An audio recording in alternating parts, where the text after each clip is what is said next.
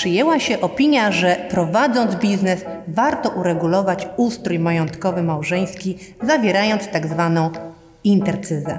Czy faktycznie rozdzielność majątkowa w sytuacji, gdy jedno z małżonków lub oboje prowadzą działalność gospodarczą jest najlepszym rozwiązaniem? To zależy. Nie ma jednoznacznej odpowiedzi. Cytując słowa jednego z prezydentów Rzeczpospolitej Polskiej, są plusy dodatnie i plusy ujemne. Warto je poznać, aby nie być zaskoczonym przykrymi konsekwencjami własnej nieświadomości i o tym w dzisiejszym odcinku.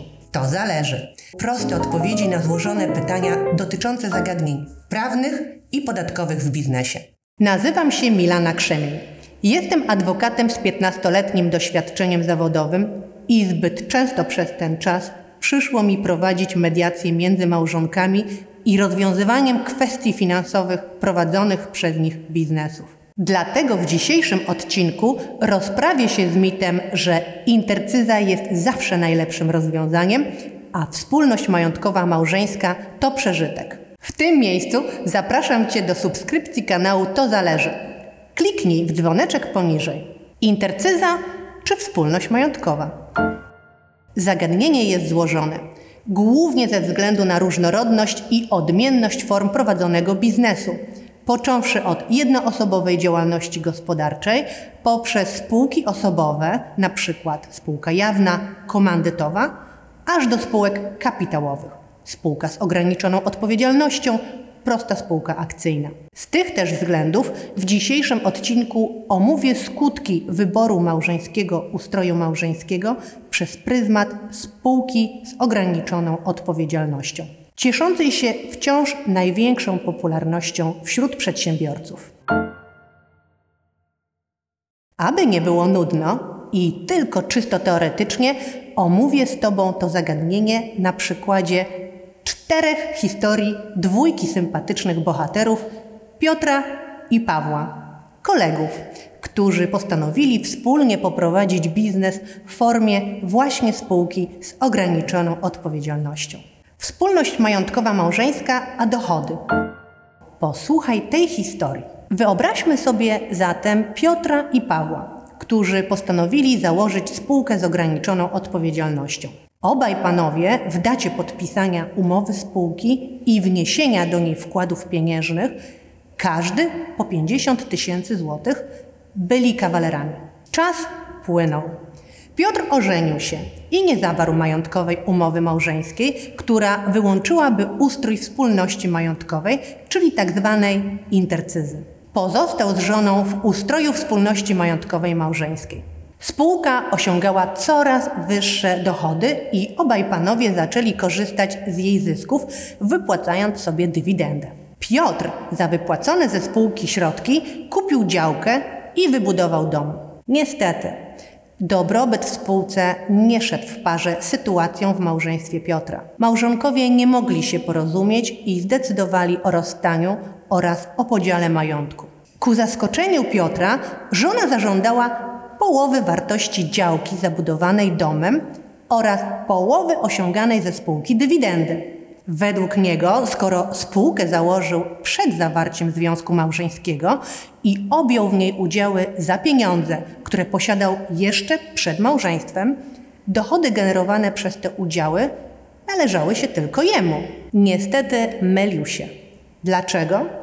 Przepis artykułu 31 paragraf 2 Punkt 2 kodeksu rodzinnego i opiekuńczego stanowi, że do majątku wspólnego należą dochody z majątku wspólnego, jak również z majątku osobistego każdego z małżonków. Oznacza to, że nawet jeśli konkretny składnik majątku należy wyłącznie do jednego z małżonków, a więc stanowi jego majątek osobisty, to generowane przez niego dochody wchodzą do majątku wspólnego. Czynsz za wynajem lokalu należącego do jednego z małżonków stanowi majątek wspólny.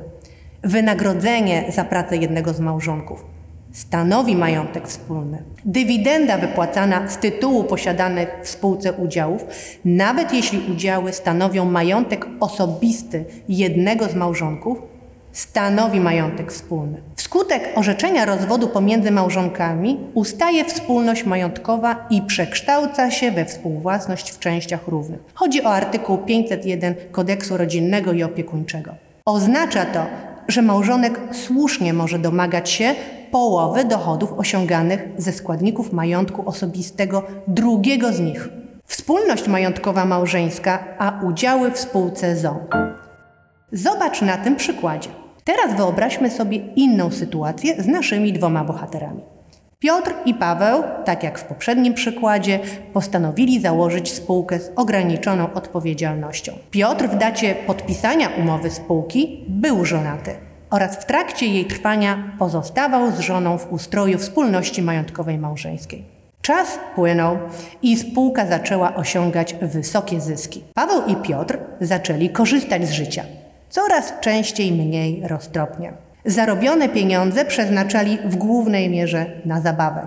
To nie podobało się małżonce Piotra, która miała mu za złe, że nie dba o rodzinę, nie poświęca czasu dzieciom i zaniedbuje relacje rodzinne. Nie mogąc doprosić się zmiany jego stylu życia, wystąpiła do sądu z pozwem o rozwód wraz z podziałem majątku wspólnego w ten sposób, że między innymi udziały Piotra w spółce miały przypaść jej, Sąd uznał przedstawioną przez nią argumentację za słuszną i przyznał na jej rzecz udziały w spółce. W ten sposób Piotr został pozbawiony udziałów w dobrze prosperującej spółce, zaś Paweł zyskał niezbyt chcianego nowego wspólnika.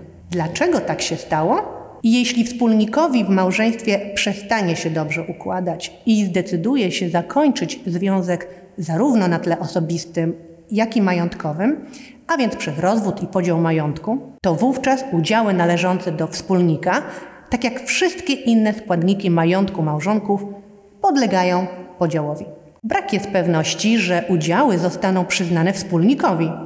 Może się zdarzyć i w praktyce zdarza się, że udziały przypadają w całości byłemu małżonkowi wspólnika. Potwierdził to Sąd Najwyższy w postanowieniu z dnia 31 stycznia 2013 roku w sprawie o sygnaturze 2 CSK 349 na 12. Stwierdził, że należące do majątku wspólnego udziały w spółce z ograniczoną odpowiedzialnością, której wspólnikiem jest tylko jeden z byłych małżonków, mogą być podzielone pomiędzy byłych małżonków a więc także przypaść temu ze współuprawnionych, który nie jest wspólnikiem, o ile w umowie spółki nie zawarto przewidzianego w artykule 183 ze znaczkiem 1 Kodeksu Spółek Handlowych zastrzeżenia ograniczającego lub wyłączającego wstąpienie do tej spółki współmałżonka wspólnika. Zgodnie z jego brzmieniem,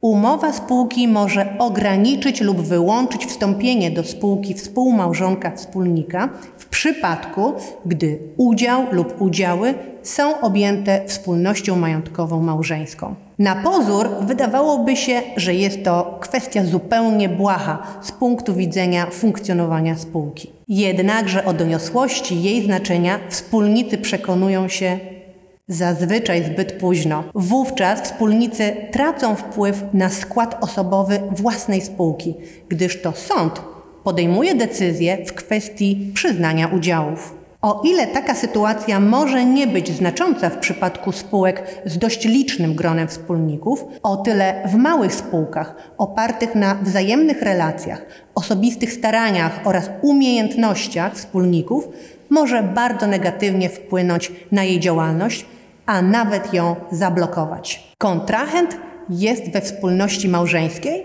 wymagaj zgody jego współmałżonka. Wróćmy ponownie do naszych bohaterów, Piotra i Pawła. Panowie postanowili założyć spółkę z ograniczoną odpowiedzialnością. Piotr w dacie podpisania umowy spółki pozostawał w związku małżeńskim i nie zawierał z żoną intercyzy, którą wyłączyłby ustrój wspólności majątkowej małżeńskiej. Paweł zaś był kawalerem. Obaj koledzy z początku byli mocno zaangażowani w rozwój spółki, który wiązał się z ustawicznymi inwestycjami i brakiem z początku generowania zysku. W pewnym momencie Piotr poprosił Pawła o pożyczkę kwoty 50 tysięcy złotych. Jak to wśród przyjaciół bywa, umowa nie została spisana, wszystkie ustalenia mniej więcej zostały omówione i spisane w formie wymiany luźnej korespondencji mailowej. Czas płynął i spółka szczęśliwie zaczęła dobrze zarabiać. Piotr zaczął korzystać z życia i w spółce był raczej gościem aniżeli współwłaścicielem. Nie kwapił się z oddaniem Pawłowi pożyczki, tym bardziej, że nie został określony precyzyjnie termin jej zwrotu.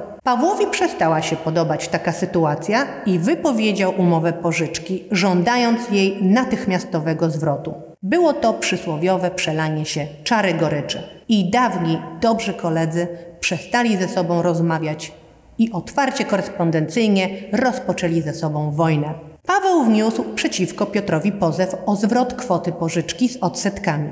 Ze względu na oczywisty charakter sprawy, sąd zasądził tę kwotę od Piotra, który jednak zbytnio się tym nie przejął i nadal dobrowolnie jej nie zapłacił. Pawłowi nie pozostało więc nic innego, jak zwrócić się z wnioskiem o wszczęcie egzekucji do komornika sądowego. I tu się mocno zdziwił. Komornik stwierdził bowiem, że Piotr nie ma żadnego majątku osobistego, a wszystko co ma to wspólnie z małżonką, również udziały w spółce. Komornik sądowy, o ile mógłby zająć takie udziały, o tyle nie mógłby skutecznie przeprowadzić z nich egzekucji. Dlaczego tak się stało? Prowadzeniu egzekucji objętej wspólnością majątkową małżeńską sprzeciwia się przepis artykułu 787 Kodeksu Postępowania Cywilnego, który stanowi, że tytułowi egzekucyjnemu wydanemu przeciwko osobie pozostającej w związku małżeńskim sąd nada klauzulę wykonalności także przeciwko jej małżonkowi z ograniczeniem odpowiedzialności do majątku objętego wspólnością majątkową. Jeżeli wierzyciel wykaże dokumentem urzędowym lub prywatnym, że stwierdzona tytułem egzekucyjnym wierzytelność powstała z czynności prawnej dokonanej za zgodą małżonka dłużnika. Zgoda zaś musi być wyraźna i wynikać wprost z dokumentu i nie można jej domniemywać. Paweł nie dysponował żadnym dowodem, który mógłby potwierdzić, że żona Piotra wyraziła zgodę na zawarcie przez jej męża umowy pożyczki. Zresztą takiej zgody po prostu nigdy nie udzielono. Małżeńska wspólność majątkowa, a działalność konkurencyjna. I ostatni już przykład z parą kolegów Piotra i Pawła. Niezmiennie jak w poprzednich przykładach założyli spółkę z ograniczoną odpowiedzialnością. Piotr w dacie podpisania umowy spółki pozostawał w związku małżeńskim i nie zawierał z żoną intercyzy, którą wyłączyłby ustrój wspólności majątkowej małżeńskiej. Paweł był kawalerem. Czas płynął i spółka szczęśliwie zaczęła dobrze zarabiać. Paweł zaczął korzystać z życia i w spółce był raczej gościem, aniżeli współwłaścicielem.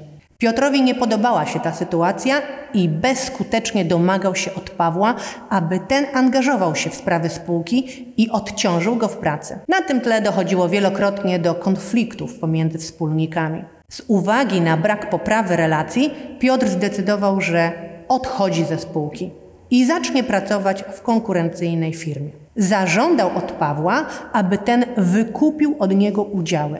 Jednakże Paweł nie zgodził się, proponując Piotrowi umorzenie dobrowolne udziałów bez wynagrodzenia. Piotr nie mógł również sprzedać udziałów na rynku, gdyż nikt nie chciał wejść do spółki bez możliwości realnego wpływu na jej funkcjonowanie. Nabywca kupując od Piotra udziały dysponowałby co najwyżej 50% głosów w spółce, a więc tyle samo co Paweł, przez co w spółce istniałby pad decyzyjny. Wówczas Piotr z małżonką wpadli na pomysł, aby ustanowić pomiędzy sobą rozdzielność majątkową i dokonać podziału ich majątku wspólnego w taki sposób, aby to małżonce w wyniku tego podziału przypadły udziały w spółce. Udali się do notariusza, który sporządził odpowiedniej treści dokument. Dokument ten następnie został przedstawiony Pawłowi. Piotr, nie będąc już wspólnikiem w spółce, rozpoczął pracę w innej spółce. Z uwagi na jego spore zaangażowanie w prowadzeniu dotychczasowej spółki, miał wypracowane doskonałe relacje z klientami, którzy jak tylko dowiedzieli się, że zaczął gdzie indziej pracować, przeszli za nim i zaczęli korzystać z jego usług. Dlaczego tak się stało? W czasie trwania wspólności majątkowej małżeńskiej podział majątku wspólnego małżonków nie jest możliwy. Przepis artykułu 47 paragraf 1 Kodeksu Rodzinnego i Opiekuńczego stanowi, że małżonkowie mogą przez umowę zawartą w formie aktu notarialnego wspólność ustawową rozszerzyć lub ograniczyć albo ustanowić rozdzielność majątkową lub rozdzielność majątkową z wyrównaniem dorobków tak zwana umowa majątkowa. Nic nie stoi zatem na przeszkodzie, aby w trakcie trwania małżeństwa ustanowić rozdzielność majątkową, powszechnie zwaną intercyzą, a następnie dokonać podziału dotychczasowego wspólnego majątku według uznania małżonków. Jakie wnioski? Intercyza czy małżeńska wspólność majątkowa? Swojej praktyce zawodowej bardzo często spotykam się z przypadkami, kiedy brak właściwego uregulowania małżeńskiego ustroju majątkowego negatywnie wpływa na stabilność działalności biznesowej. Zawierając umowę intercyzy, decydujemy, że od daty zawarcia tej umowy majątek każdego z małżonków ma charakter odrębny i dochody generowane przez składniki tego majątku również należą do majątku osobistego każdego z małżonków. Jeśli intercyzę podpisujemy w trakcie trwania związku małżeńskiego, pamiętajmy, że co do zasady majątek zgromadzony po jego zawarciu, a przed podpisaniem umowy intercyzy, traci swój charakter wspólności i przekształca się we współwłasność w częściach równych. Odrębną umową o podział majątku wspólnego małżonkowie mogą zdecydować, który składnik tego majątku komu przypadnie przypadku, gdy pozostajemy we wspólności majątkowej małżeńskiej, warto zawrzeć odpowiednie postanowienia w umowie spółki z ograniczoną odpowiedzialnością, aby ewentualne fiasko w życiu osobistym nie przełożyło się negatywnie na stabilność biznesową spółki. Niedocenioną w praktyce regulację zawiera wspomniany w przykładzie drugim przepis artykułu 183 ze znaczkiem 1 Kodeksu Spółek Handlowych, zgodnie z którym umowa spółki może ograniczyć lub wyłączyć wstąpienie do spółki współmałżonka wspólnika w przypadku, gdy udział lub udziały są objęte wspólnością majątkową małżeńską. W przypadku wyłączenia możliwości wstąpienia byłego małżonka do spółki spółka ani jej wspólnicy nie są zobowiązani do rozliczania się z byłym małżonkiem. Rozliczenia pomiędzy byłymi małżonkami są bowiem uregulowane przez kodeks rodzinny i opiekuńczy. I w tym zakresie kodeks spółek handlowych nie ingeruje. Krótko mówiąc, przy podejmowaniu tak ważnej decyzji jak źródło zarobkowania, w tym między innymi poprzez założenie spółki z ograniczoną odpowiedzialnością, warto skonsultować treść umowy spółki z zawodowym prawnikiem. Korzystając z niesprawdzonych, dostępnych powszechnie w internecie wzorów umów spółek i w ten sposób pozornie oszczędzając kilkaset złotych, nie zdajemy sobie sprawy z tego, co kryje się w treści takich wzorów, lub gorzej, czego w nich brakuje. Pamiętajmy, dobrze zakontraktowane relacje finansowe stanowią jeden z fundamentów dobrze funkcjonującego związku. Dziękuję Ci za uwagę i zapraszam na kolejny odcinek już za tydzień. Podzielcie się komentarzami i piszcie, o czym chcecie więcej posłuchać. A jeśli chcecie się ze mną skontaktować, zapraszam na stronę www.kzlegal.pl. To zależy proste odpowiedzi na złożone pytania dotyczące zagadnień prawnych i podatkowych w biznesie. Zasubskrybuj ten kanał i aby spersonalizować powiadomienia, kliknij dzwoneczek poniżej.